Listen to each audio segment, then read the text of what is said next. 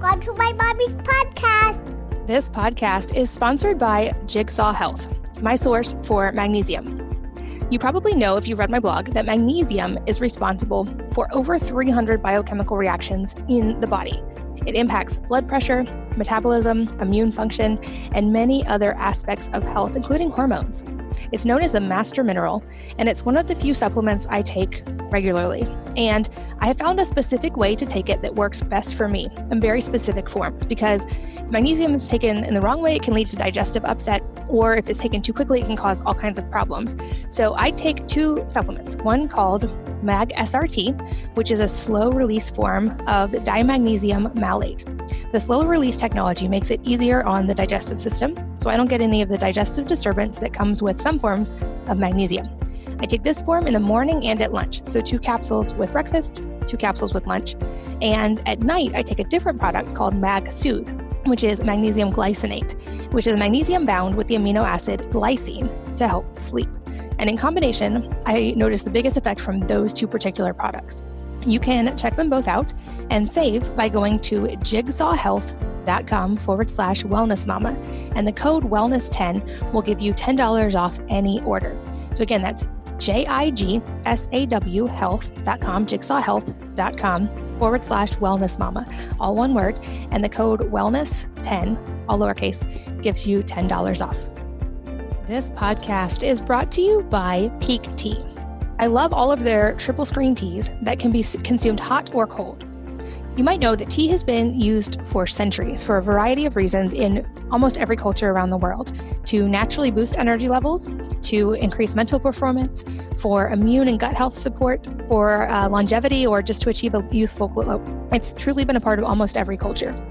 It's non caloric, so I drink tea of some kind, either herbal tea or caffeinated tea, almost every day even when I'm intermittent fasting and even during my fasting window. So, unless I'm on a full water fast, I will drink non caloric tea while I'm still fasting. Pique teas in particular are made from organic, high quality tea leaves and ingredients sourced from around the world very carefully. They are the purest teas that I have found because they do something called triple toxin screen for heavy metals, pesticides, and toxic mold so that you know you are getting the best, highest quality tea without the junk. Not to mention, their teas taste amazing and my kids love them too. For all you moms listening, these teas are great for gut health. They use a cold brew crystallization process, so you get more concentrated antioxidants and polyphenols, up to 12 times as many actually with each serving. These are the compounds that are known to be responsible for a lot of those benefits that I listed. And so that increase is a really big deal. And given that these come in little tea crystals, I can easily add them to my smoothies or to hot or cold water. They dissolve in seconds, and I always carry a few of them in my purse when I travel. They have a range of caffeinated and non caffeinated options. I love their organic jasmine in the morning for energy and for mental clarity while I'm podcasting. And I loved their I love their herbal mint when I need to wind down or relax. Pique is also the first company in history to win three gold medals at the Global Tea Championships. You can save 10% off Pique Teas by going to piquetea.com forward slash wellness mama and using the code wellness mama. Note that this does exclude their fermented pu'er teas, but it is um, valid on everything else. So again, that's P-I-Q-U-E-T-E-A dot com, dot com forward slash wellness mama, and the code wellness mama, all one word and uppercase to save. Hello, and welcome to the Wellness Mama podcast. I'm Katie from wellnessmama.com, and this episode is packed with practical tips that you can use based on eight predictive biomarkers that are good reflectors of lifetime health. I am here with Dr. Russell Jaffe, who is an MD and a PhD. He's the founder and chairman of PERQUE Integrative Health, um, which is a company that offers scientifically proven integrative health solutions. He has more than 40 years of experience in these areas of research, contributing to molecular biology and clinical diagnostic research.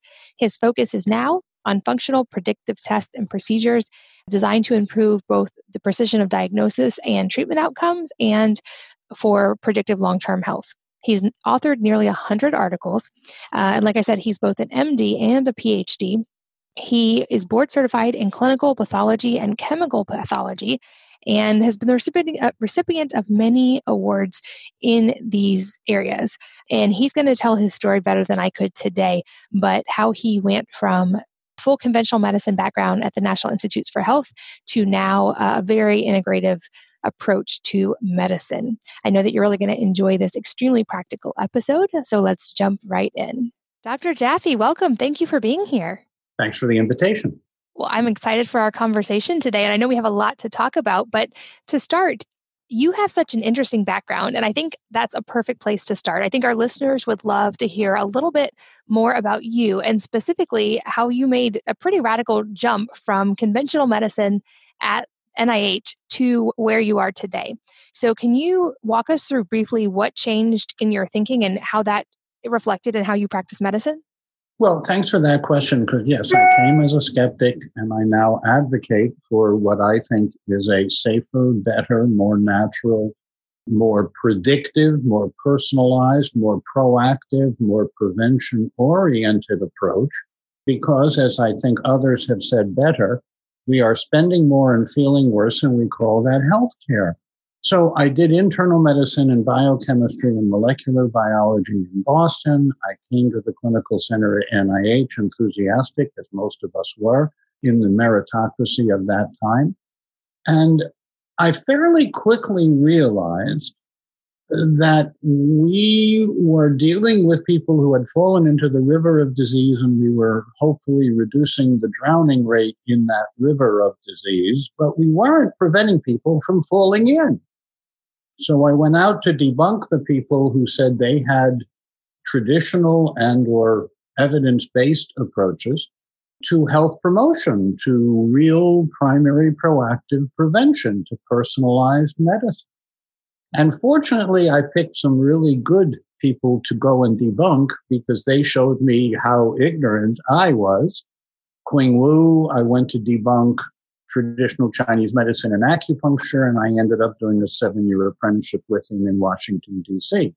Ramamurti Mishra wrote the textbook of yoga psychology and a commentary on Patanjali Sutras and an MD PhD, rather broadly trained. I went to debunk him and became his student. And then I heard about a Cambodian Buddhist monk who had decoded a color healing system, a non invasive color healing system that had been given 2,500 years ago, practiced for five centuries, lost for 20 centuries, 2,000 years, and he had uh, figured it out.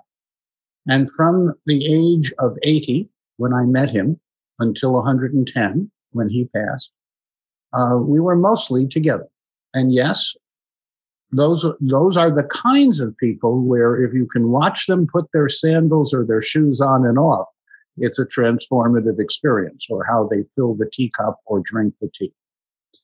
Um, so yes, I, I believe that I was trained in scientific method, which means to be able to look across cultures and across time and across philosophies, but with a common guide, which is let the evidence now, some of it is observational and anecdotal, and some of it is organized and uh, double blind, and some of it is triple blind, which we can talk about if you want. Uh, so, yes, I came as a skeptic. I now am very confident that we spend an extra $1 trillion each year out of the 3 trillion we spend on healthcare to bury a million people early with high suffering and very little value. And I believe we should do better than that. We deserve to do better than that. If we have the right to pursue happiness, which goes back to our nation's founding, then I believe healthcare has to become at some point a right of citizenship, not a privilege of economics.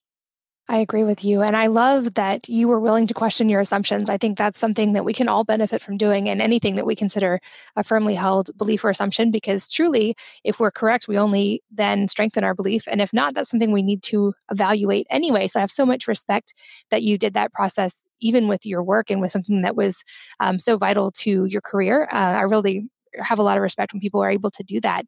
And I think that now you have such a, a wonderful perspective coming from both of those areas to be able to offer people such unique advice. And I'm so excited to get to go deeper on this with you.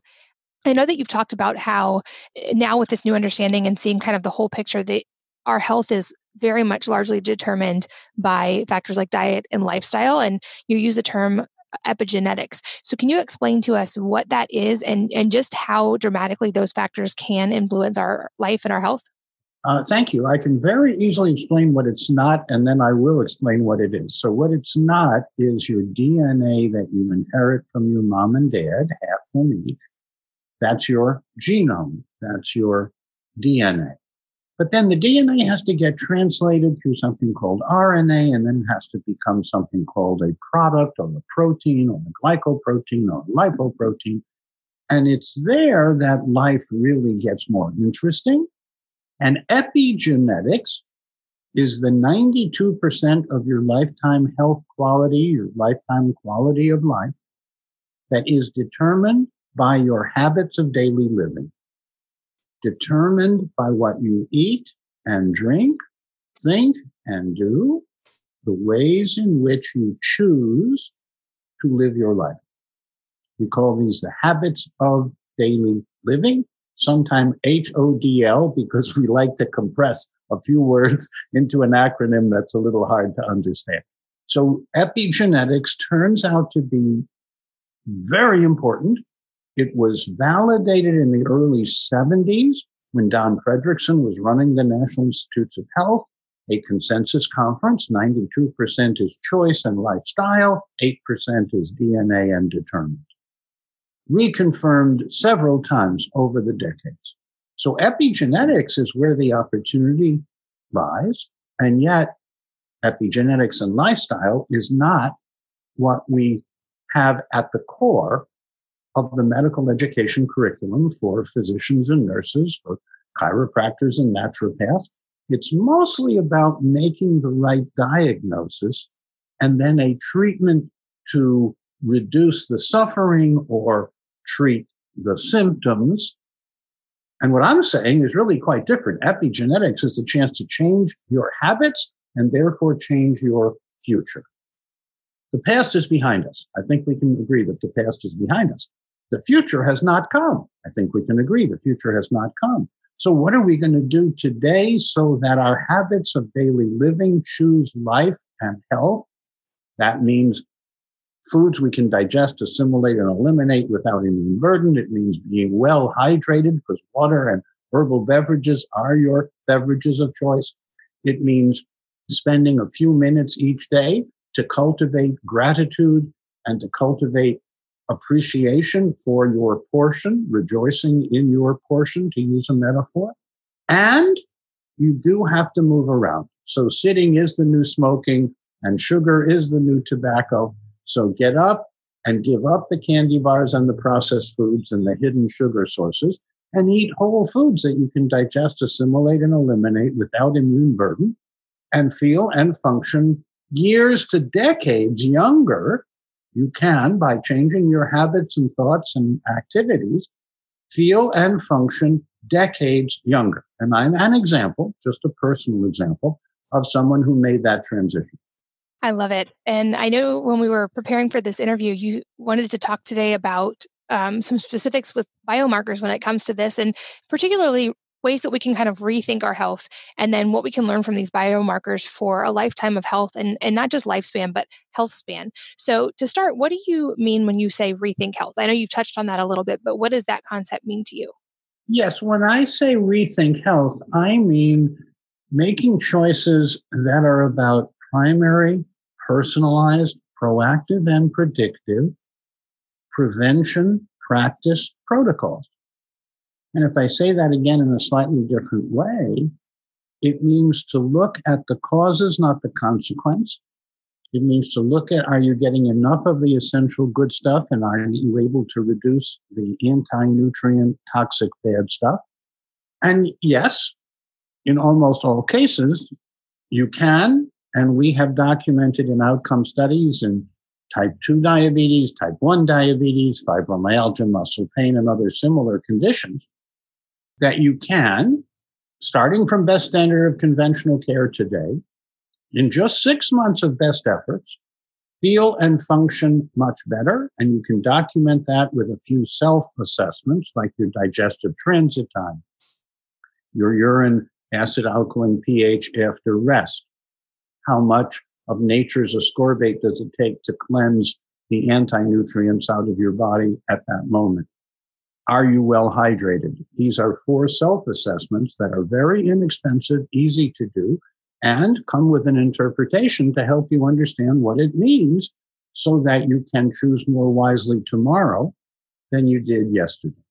Got it. That makes sense. Okay, so then I can't wait to go deep on these because I'm a big fan of data and being able to track things and measure them and see what's working and what's not.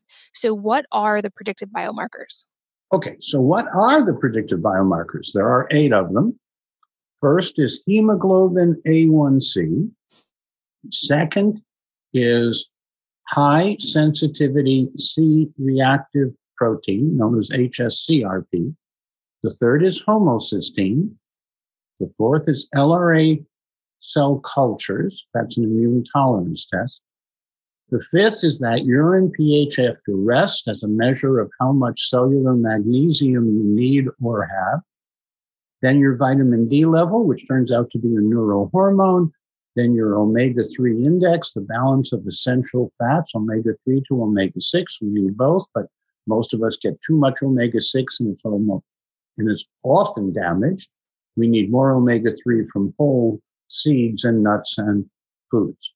And then the last, and it's an unusual one, it's a urine test. It's an easy test to do, but not a commonly done test yet. And that's 8-oxoguanine. Now, 8-oxoguanine is the measure of how much oxidative damage is being done in your nucleus to your DNA. That's a very important risk factor or marker. And that's why when we started with 100,000 lab tests, just to find out how many tests we needed to cover all of lifestyle and epigenetics, this is part of our Health Studies Collegium Rethink Health uh, working group, we came down to eight tests that can be done for less than $1,000 with interpretation. And you can add life to years and years to life based on those best outcome goal values, not the statistical lab range. So we don't care what the lab range is. We care what the best outcome value is for each of those eight biomarkers. And we want to know whether you are there. And if you are, celebrate that you're at your best outcome goal value. And if you're not, here are the habits of daily living that will bring you there in about six months. Awesome. Okay, so let's go through each of these and kind of give people a broad picture of what they should expect and what good looks like. And then also, if one of these, for instance, were to come back out of range, what they would need to know so they don't freak out. So you started with hemoglobin A1C. Walk me through what that specifically is a measure of and what we want to see when it comes to hemoglobin A1C.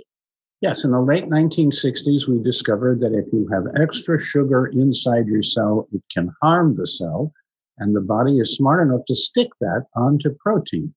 And Paul Gallop, mentor of my mentor, actually developed the hemoglobin A1C and published it in about 1967. So it's been around a long time.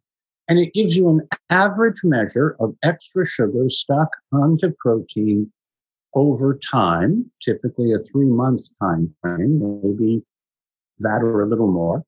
And we know that people who are healthiest and live longest and feel and function best and have an immune, neurohormonal, digestive system that works best, they have hemoglobin A1Cs of less than 5%.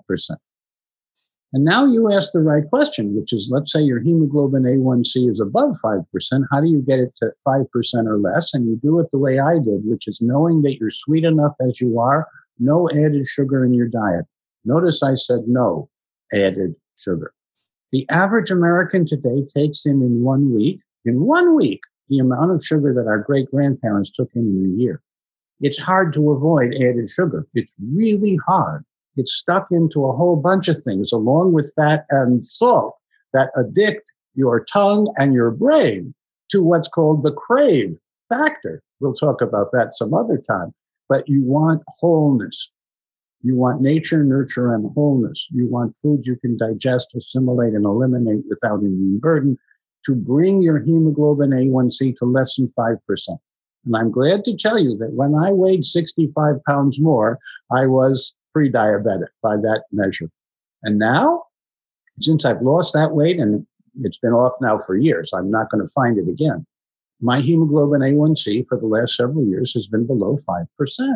And that says that I am likely to live long and well with an immune, neurohormonal, and digestive and nervous systems that work for the entire lifespan. So hemoglobin A1C is important. There are there are nuances. We have written up review articles and published chapters and books about this for people who want more information. But your hemoglobin A1C should be less than 5%. And we know how to get you there by reducing your intake of simple, which means empty calorie sugar that is hidden in many processed, packaged, and crisp foods. So what I was taught by Beatrice Trum Hunter was shop around the edge of the store. That's where the real food is. And be careful about going down the aisles because that's where the packages and, and, and, the, and the cans are. Got it. And as another marker, I know that the hemoglobin A1C is one that you do have to go into a lab to get tested. Um, and I think it's more accurate, like you said, because it's kind of that average over time. I also am a big fan of using a glucose monitor at home and just relatively often taking my fasting glucose, which is not, that's just a snapshot, but it is a predictor as well, and it's something that we can do at home. I'm curious if you know of any confounding factors when it comes to fasting glucose and hemoglobin A1C, because I've heard from and seen labs for several patients who, despite eating a very low carb diet and no processed sugar whatsoever, will still see those numbers elevated. Are there other things that can come into play in those kind of outlier scenarios? Well, yes, thank you. Outlier scenarios is, a, is the right kind of terminology. Let me start with the conclusion and back into why.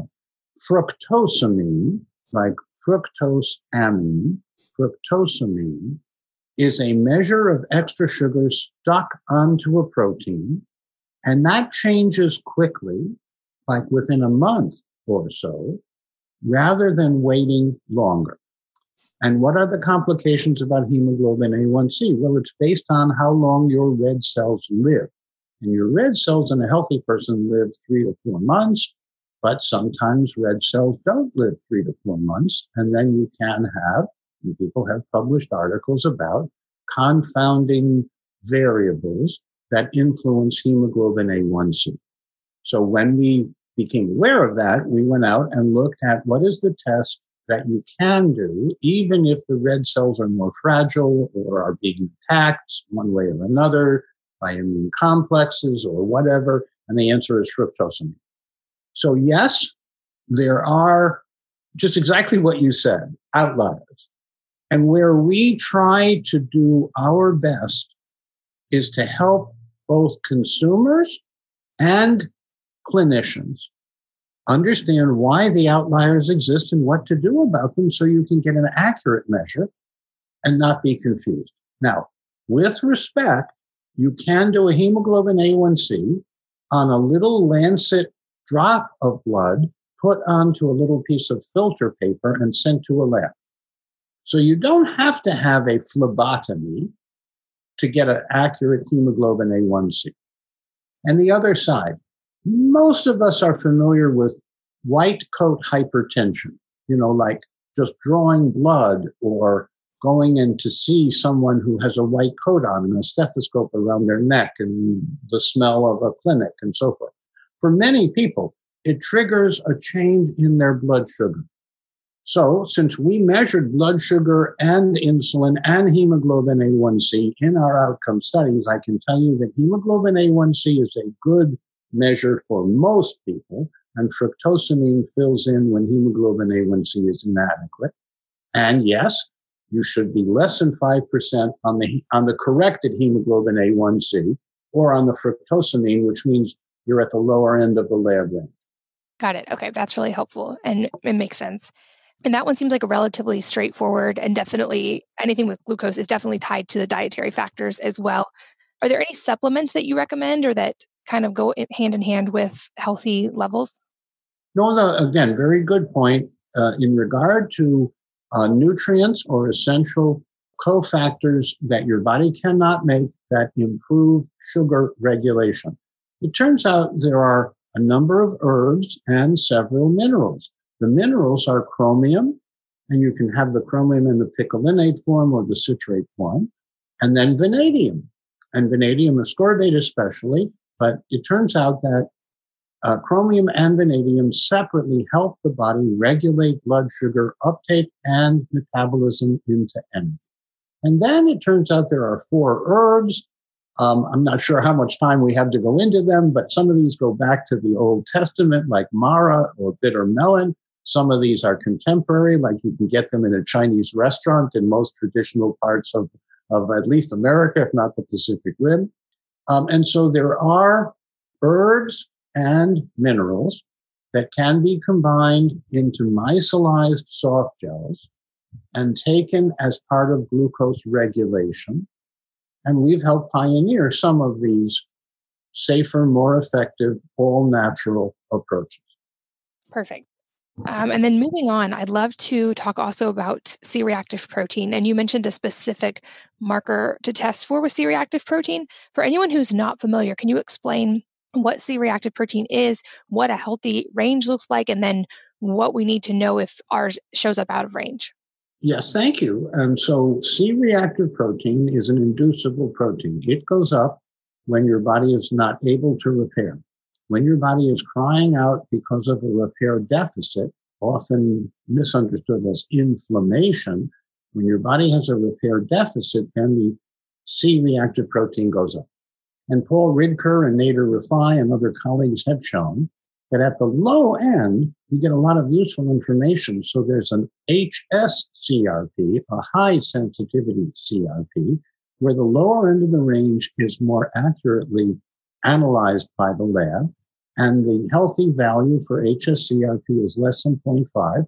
People who have inflammatory chronic repair deficit or autoimmune conditions have elevated HSCRPs, and we want them to get back to their best outcome, ability to repair, non-deficient condition where the HSCRP is less than 0.5.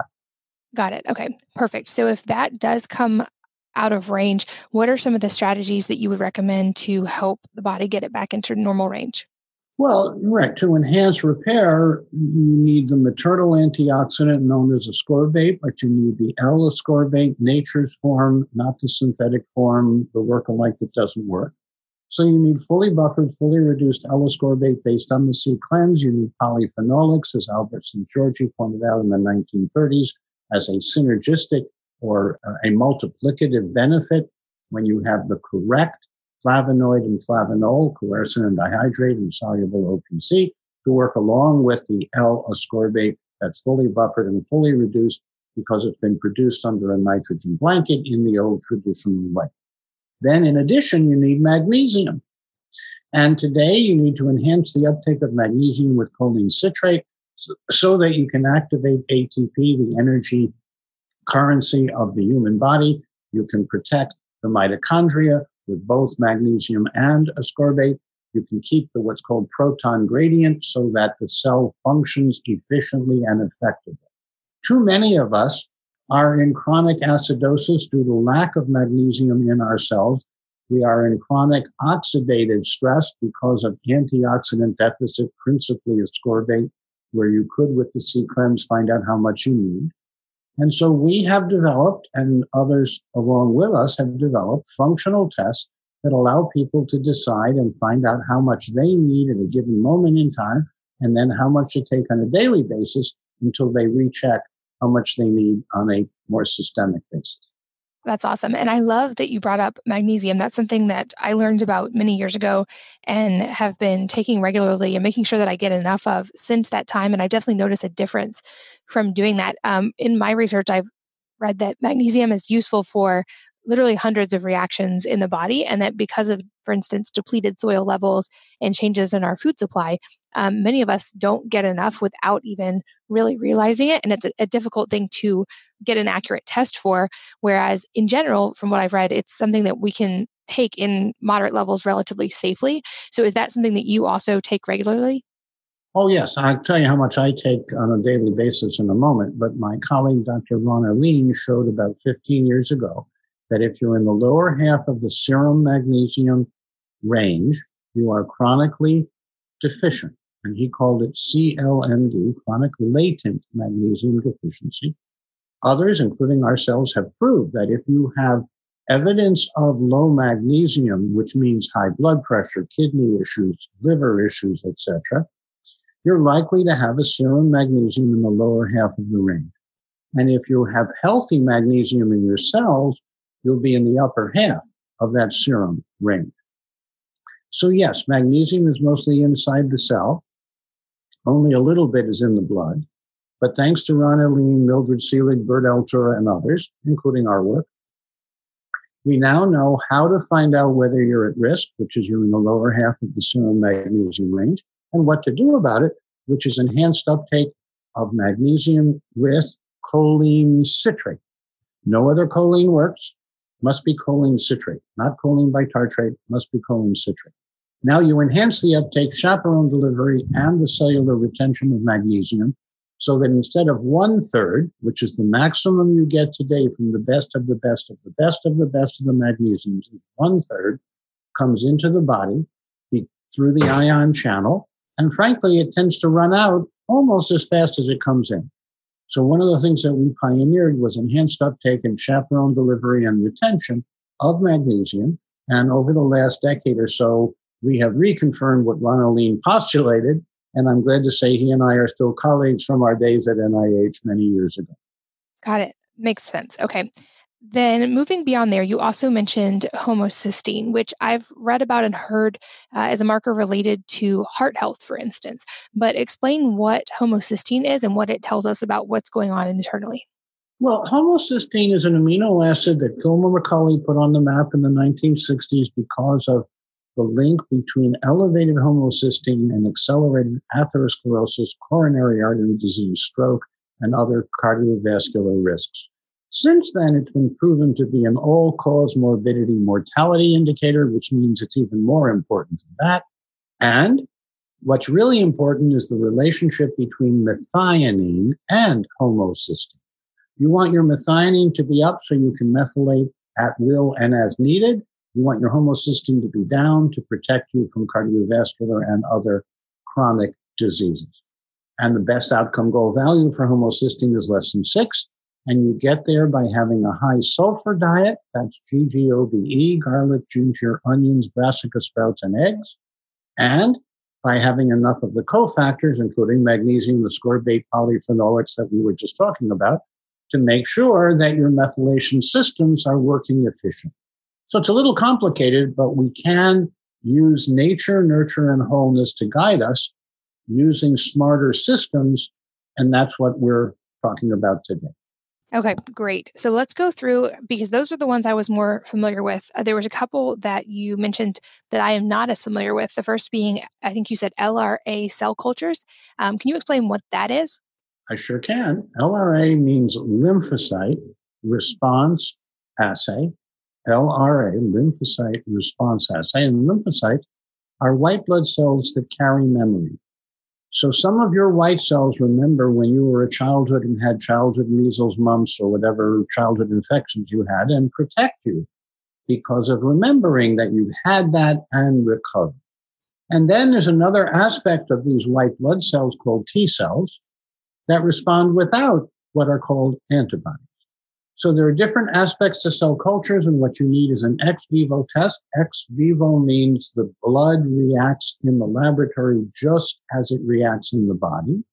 And LRA happens to be a 35 year old, but just coming into its own recognition, lymphocyte response assay that's ex vivo, has very high precision, less than 3% variance on blind split samples, and has been used in more outcome successful studies of uh, autoimmunity and remission and restoration of immune tolerance and reduction in inflammation and improvement in repair competency than any other assay.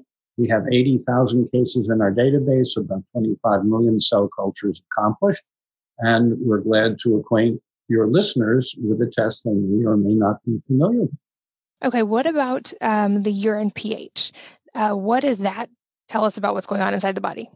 Well, there's one time of day, and that's after six or more hours of rest, when the fluid in your bladder equilibrates with the cells in the genitourinary or bladder system, and you get a non invasive measure of cellular acidosis or alkaline adequacy. Alkaline means magnesium, acidosis means magnesium deficiency. If your cells are acidic, then your urine pH will be below 6.5. The healthy range is 6.5 to 7.5. If it's consistently above 7.5, we have a different conversation about catabolic illness. But most people are below 6.5, meaning they need more magnesium in their diet and supplements, and usually enhanced uptake and chaperone delivery magnesium, which is an area that has been of, of particular research interest and documentation to us. Gotcha. Okay. So if either of those are out of range, that one it sounds like does very much directly tie to magnesium. Are there other factors that we need to optimize as well? Well, during the day, it turns out there are at least 25 different things that influence your urine pH. It's only after six or more hours of rest that the urine pH correlates tightly with cellular magnesium needs. And that's why we measure it after rest and usually at home, keeping a daily log and then bringing that to your health coach or health professional who can help you understand what does it mean about do I need more magnesium? Do I need more choline citrate? How many doses a day? And generally, it's an extra dose for every half pH unit below 6.5. Because pH turns out to be logarithmic. And what that means is that a little change makes a big difference in biology and physiology. Okay, got it. This podcast is sponsored by Jigsaw Health, my source for magnesium. You probably know if you've read my blog that magnesium is responsible for over 300 biochemical reactions in the body. It impacts blood pressure, metabolism, immune function, and many other aspects of health, including hormones. It's known as the master mineral, and it's one of the few supplements I take regularly. And I have found a specific way to take it that works best for me in very specific forms because magnesium is taken in the wrong way, it can lead to digestive upset, or if it's taken too quickly, it can cause all kinds of problems. So I take two supplements one called Mag SRT, which is a slow release form of dimagnesium malate. The slow release technology makes it easier on the digestive system, so I don't get any of the digestive disturbance that comes with some forms of magnesium. I take this form in the morning and at lunch. So, two capsules with breakfast, two capsules with lunch. And at night, I take a different product called Mag Soothe, which is magnesium glycinate, which is magnesium bound with the amino acid glycine to help sleep. And in combination, I notice the biggest effect from those two particular products. You can check them both out and save by going to jigsawhealth.com forward slash wellness mama. And the code wellness10 will give you $10 off any order. So again, that's J I G S A W health.com, jigsawhealth.com forward slash wellness mama, all one word. And the code wellness10, all lowercase, gives you $10 off.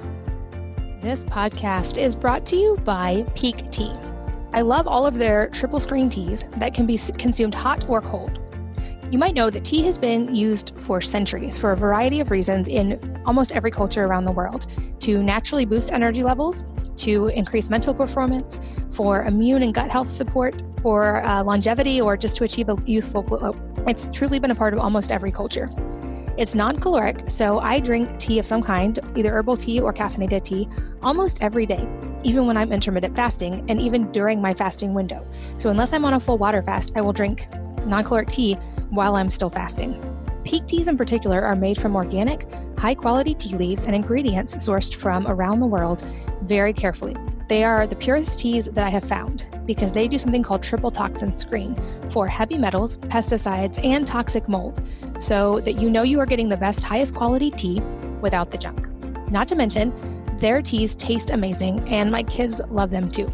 For all you moms listening, these teas are great for gut health. They use a cold brew crystallization process, so you get more concentrated antioxidants and polyphenols, up to 12 times as many actually with each serving. These are the compounds that are known to be responsible for a lot of those benefits that I listed. And so that increase is a really big deal. And given that these come in little tea crystals, I can easily add them to my smoothies or to hot or cold water. They dissolve in seconds, and I always carry a few of them in my purse when I travel. They have a range of caffeinated and non caffeinated options. I love their organic jasmine in the morning for energy and for mental clarity while I'm podcasting. And I loved their I love their herbal mint when I need to wind down or relax. Pique is also the first company in history to win three gold medals at the Global Tea Championships. You can save 10% off Pique Teas by going to piquetea.com forward slash wellness mama and using the code wellness mama. Note that this does exclude their fermented pu'er teas, but it is um, valid on everything else. So again, that's P-I-Q-U-E-T-E-A dot com, P-T dot com forward slash wellness mama, and the code wellness mama, all one word and uppercase to save. Now I want to switch gears and talk about one of my favorite uh, things that I've been reading about recently, which is vitamin D. And I'm so glad that you mentioned this as one of the predictive biomarkers. There is so much data across the board that I've read, and I'm sure even more that you've seen on all of the various ways that vitamin D is vital to overall health, and right now in a very timely way toward reduced risk of complications from respiratory illness. Uh, I've also personally seen studies on the link between optimal vitamin D levels and lower risk of certain types of cancer. I think this is a really big deal and a marker that a lot of people should be testing and probably are not. Um, but from your perspective, walk me through why vitamin D is so important and what level do we want to see when we test for that? The best outcome goal value for vitamin D properly measured is 50 to 80 nanograms per ml.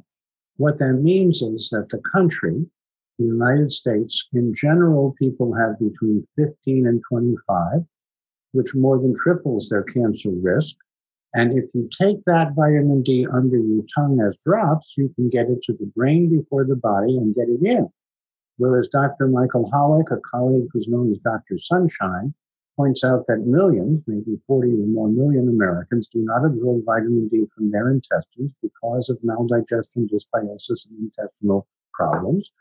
And so these are people who can swallow a lot of vitamin D and get very little benefit. So we know what the best outcome goal value is 50 to 80.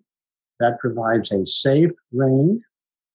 You take as many drops under the tongue as needed to get you into the 50 to 80 range, and then you celebrate because it's a neurohormone. We call it a vitamin, but it's not really a vitamin. It's a neurohormone, and you're right, it does a lot of things, both outside and inside the cell. And you need other cofactors with it, including magnesium and various kinds of vitamin K. But vitamin D, very important, and the best outcome goal value is 50 to 80, and that dramatically reduces your cancer risk and improves your all cause morbidity mortality. It reduces your cardiovascular risk.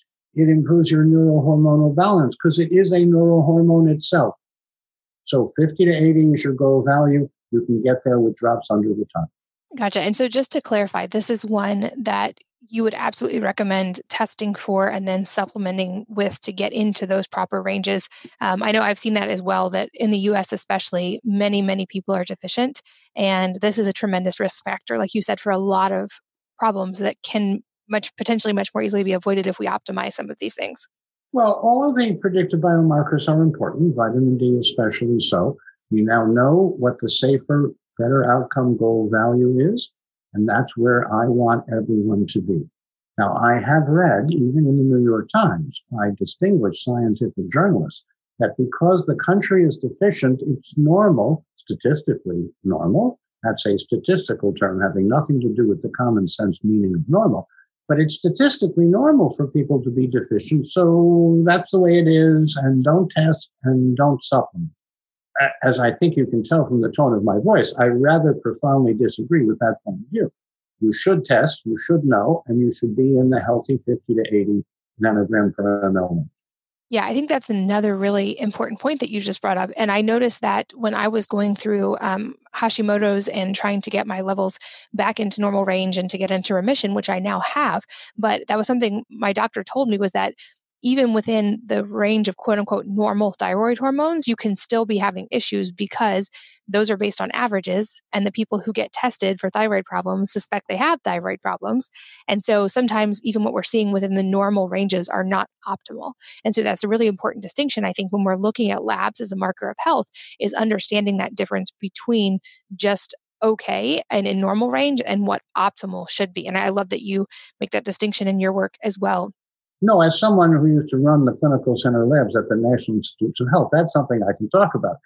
what we call the statistically normal or statistically usual range has to do with populations, as you correctly said. What we're talking about today, though, has to do with individual, uh, personalized, proactive care. So if you know what the best outcome values are for each of these uh, predictive biomarkers, the ones that cover all of epigenetics, I think you would want all of them to be in your healthiest outcome range, which means you have a 99 plus percent chance of living 10 or more years, as opposed to a 10 or 15 percent chance of living 10 plus years. I choose to be in the minority of people who are going to live and be dancing at 120 with their friends around them.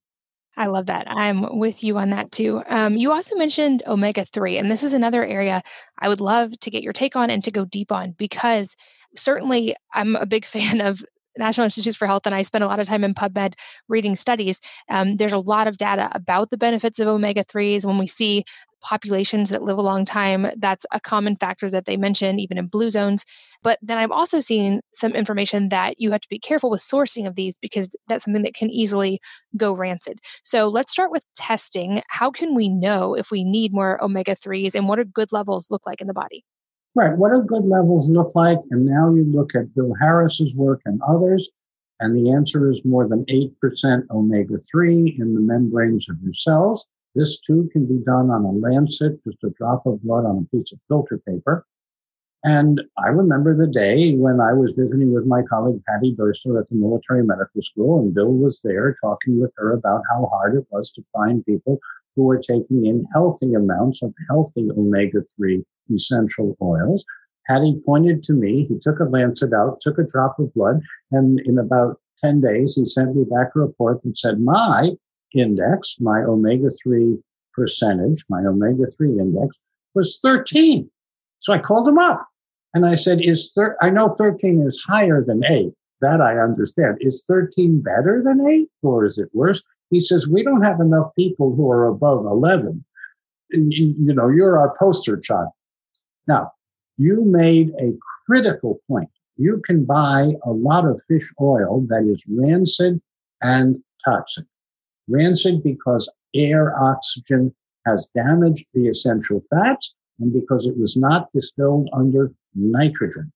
The omega 3 that I recommend is in a micellized soft gel. It's been distilled under nitrogen. You remove the bad stuff, you concentrate the good stuff. You concentrate the EPA DHA essential omega 3 fats. You micelize those in a soft gel. And what do I take? Well, six to 10 grams a day. Now, six to 10 grams a day is more than three. And three is what many physicians today recommend. But I think our oxidative burden is higher. I can tell you that it keeps my omega 3 index above 8%. And that's what I recommend. Now, Barry Sears, who's an expert in this area of essential fats, he now recommends 15 grams of omega 3 EPA DHA a day. Different experts have different points of view. I think what's clear is we need to reduce the omega 6, we need to increase the omega 3. Read Artemis Simopoulos' work on the Greek Mediterranean diet and lifestyle about why we need more omega 3 and we need less processed, crisp foods that are rich in omega 6, but it's actually rancid and damaged omega 6, so it's a double harm. So, omega 3, yes. Essential fats, yes. Seeds and nuts and sprouts and foods that contain these as protected essential uh, nutrients, yes. But once you start isolating and processing, you probably are adding trouble. Yeah, that's a great point. Um, and that is a bigger dose than I would expect. And I wonder, this is one I'm curious to get for myself now. It's not yet typical, but I can tell you when I started this, because there was a reason, but I started this because I needed to. I can tell you more and more and more of my colleagues have come around to the fact that we need at least five and between five and 10 grams a day of EPA DHA not the precursor, because it turns out the precursor doesn't get converted in most people to the active EPA DHA. And given how much omega 6 most people get, look at the NHANES data, look at the PubMed data. When you look at how much omega 6 most people get, five to 10 grams a day is now a conservative intake, not a high intake. Wow, that's yeah, that's awesome to know. And like I said, I can't wait to test mine and see. I'm curious about that one. Um, you also mentioned the last one, which if I'm hopefully I'm not going to butcher it. I think you said uh, eight oxoguanine. Is that what you said, or guanine? No, no, guanine. You got it. Well, guanine, guanine is one of the DNA bases. So it's one of the language, it's one of the letters of the genetic alphabet. Now, it's also subject to air, oxygen damage, and oxidation. And then it becomes 8 oxoguanine. We know what healthy people have. It's less than five nanograms per gram of creatinine, which means you can take a spot urine, preferably in the morning, but a spot urine, and analyze it. And as long as you correct to the amount of creatinine that's present, you have an accurate measure. So you don't need a 24 hour urine. And it is a urine test, it's non invasive. And it completes the suite of protective epigenetic tests or the tests that measure epigenetics, where again, we know the best outcome goal value and we can work with your lifestyle to get you Got it. Okay. Well, and then I know this wasn't one of the eight, but I'm curious to get your take on it. Uh, another test that often is run when people do routine labs is a lipid or cholesterol panel. And this is a somewhat controversial area of research. And I know that from what I've read, other countries have different ranges and different markers that they look at than we do in the US. Um, so I'm curious what your take is now on what healthy cholesterol ranges look like and ways that we can optimize that. I would guess there's an omega 3 component to this answer as well, but I'm really curious to get your take on cholesterol. Well, I can tell you the answer, and then I'll tell you why I know the answer. But the answer is you should measure your oxidized cholesterol, your oxidized LDL. Your air oxygen damaged cholesterol and LDL contain 100% of the risk. And this may surprise people, but in my now half a century in medicine, having collaborated with Don Fry and Bob Maley and Bob Peters on animal models of human heart disease, etc., many decades ago. I can tell you for sure that cholesterol and lipoproteins and HDL and LDL are innocent bystanders. It turns out that magnesium protects essential fats in transit when they're in LDL. Magnesium acts as an antioxidant to protect essential fats from air oxygen damage while they're in transit.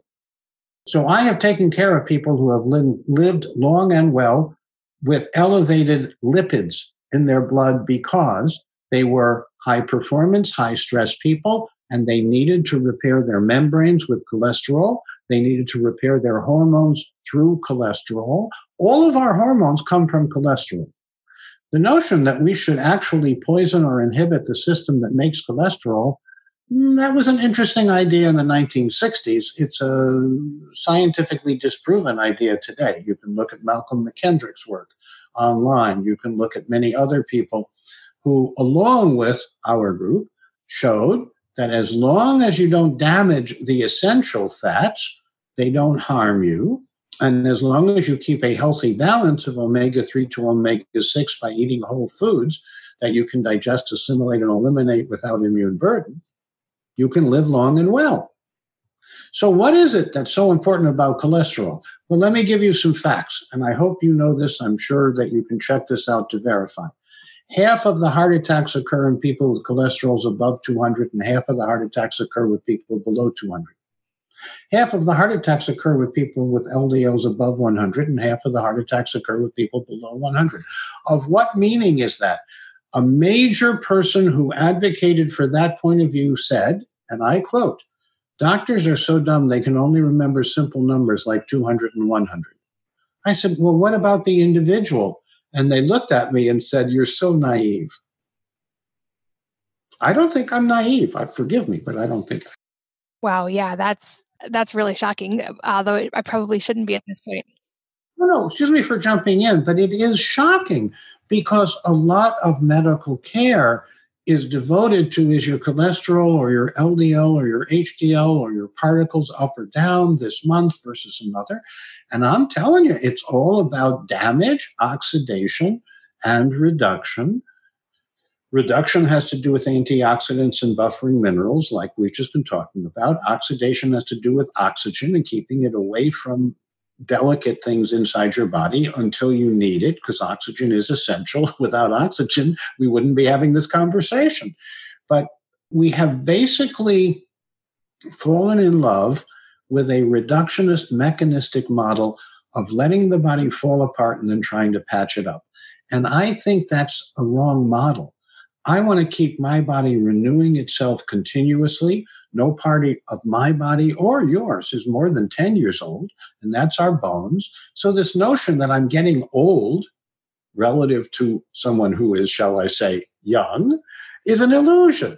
If you get enough of the good stuff, you repair your bones and joints and body, and most of us is actually renewed every few months. So, get enough of the good stuff in, make sure that you exclude as much of the bad stuff as you can, and then learn how to thrive in this stressful, challenging 21st century time, including with these biomarker kinds of tests and understanding what the best outcome values are. Such great advice. And as we get close to the end of our time, I want to make sure I respect your time. I am curious, first of all, if there's a book or any number of books that have had a really dramatic impact on your life, and if so, what they are and why. Well, the book that does come to mind is from the late 19th century and it's called Color and Light.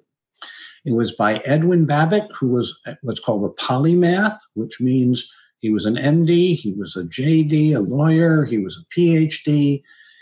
And he basically anticipated the whole field of color therapy.